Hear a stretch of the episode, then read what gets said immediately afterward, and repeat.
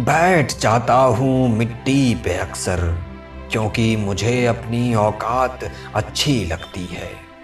मैंने समंदर से सीखा है जीने का सलीका, चुपचाप से बहना और अपनी मौज में रहना।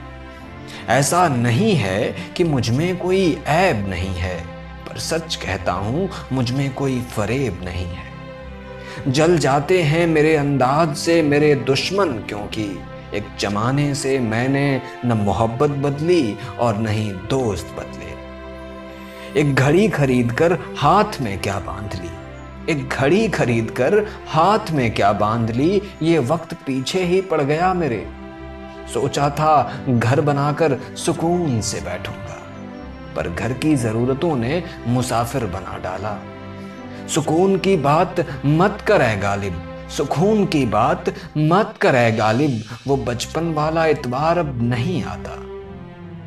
शौक तो माँ बाप के पैसों से पूरे होते हैं। अपने पैसों से तो बस जरूरतें ही पूरी हो पाती हैं।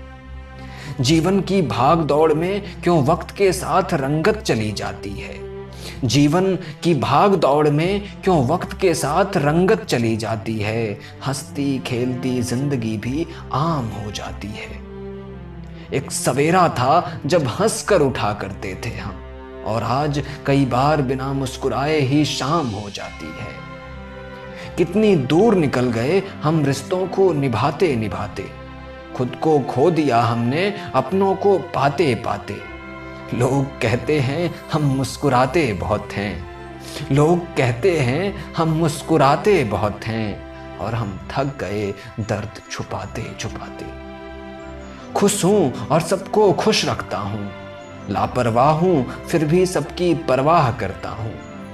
चाहता हूँ तो ये दुनिया बदल दो, पर दो वक्त की रोटी के जुगाड़ से फुर्सत नहीं मिलती दोस्तों। महँगी से महँगी घड़ी पहन कर देख ली, महँगी से महँगी घड़ी पहन कर देख ली, फिर भी ये वक्त मेरे हिसाब से कभी न चला। यूँ ही हम दिल को साफ़ रखने की बात करते हैं। पता नहीं था कि कीमत चेहरों की हुआ करती है। अगर खुदा नहीं है तो उसका ज़िक्र क्यों? और अगर खुदा है तो फिर फ़िक्र क्यों? दो बातें इंसान को अपनों से दूर कर देती हैं। दो बातें इंसान को अपनों से दूर कर देती हैं। एक उसका अहम और दूसरा उसका वहम। पैसों से सुख कभी नहीं खरीदा जाता दोस्तों, और दुख का कोई खरीदार नहीं होता। मुझे ज़िंदगी का इतना तजुर्बा तो नहीं, मुझे ज़िंदगी का इतना तजुर्बा तो नहीं, पर सुना है सादगी में लोग जीने नहीं देते।